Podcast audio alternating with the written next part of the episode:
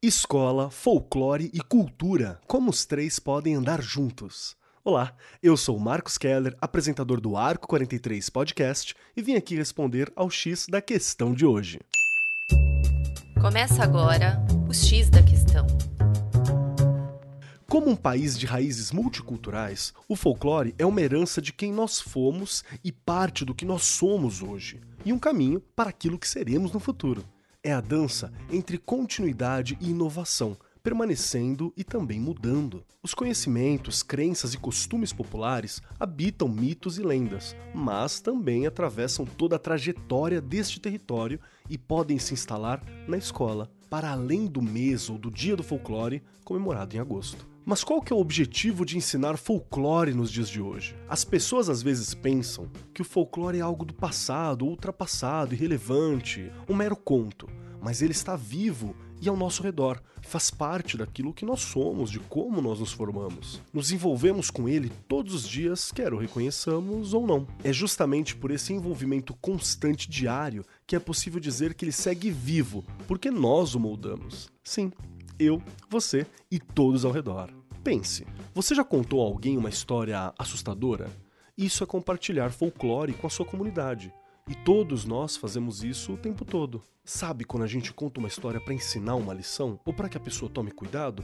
Isso também é folclore. São os famosos contos cautelares ou histórias inspiradoras de como nós podemos nos realizar ou podemos ser mais e melhor. Ouvir as histórias de outras pessoas e compartilhar as suas é uma das melhores maneiras de ampliar os horizontes da nossa vida, dos nossos limites e do mundo que está ao nosso redor.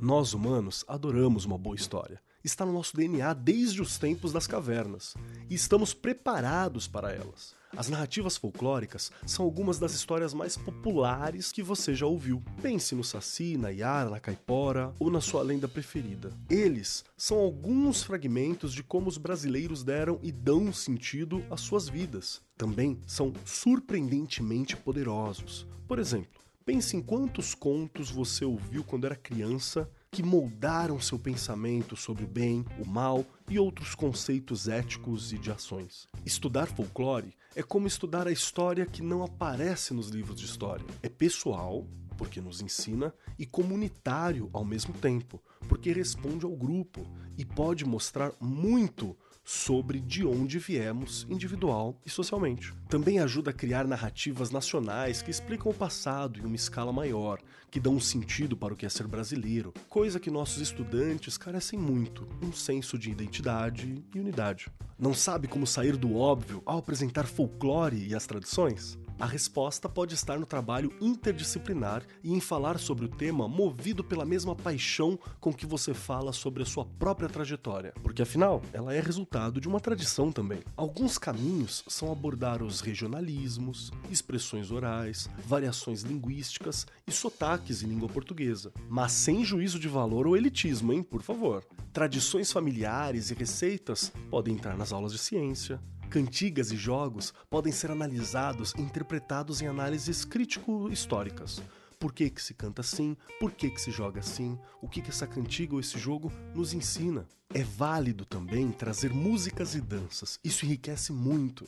Para tal, o que você acha de fazer um projeto integrador que divida a classe em grupos, cada um responsável por pesquisar e produzir algo referente ao folclore, à cultura local e que ao fim do semestre se transforme em uma feira ou apresentação cultural? Hum? Essas são apenas algumas ideias de tudo o que você pode fazer para valorizar o folclore na sua sala de aula. Para te inspirar, quero fechar essa pílula com uma frase de Selma Lagerlöf escritora sueca que venceu o Prêmio Nobel de Literatura em 1909. E ela diz, aspas, cultura é o que fica depois de se esquecer tudo que foi aprendido.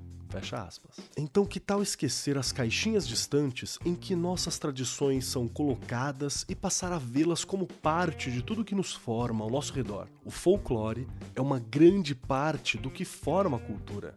Estudá-lo pode ajudar a entender por que as pessoas fazem as coisas que fazem, desde os hábitos de sua própria família até as tradições do país como um todo, em suas regiões. Muito respeito pelo folclore, hein? Esse foi o X da questão, as pílulas quinzenais do Arco 43 Podcast.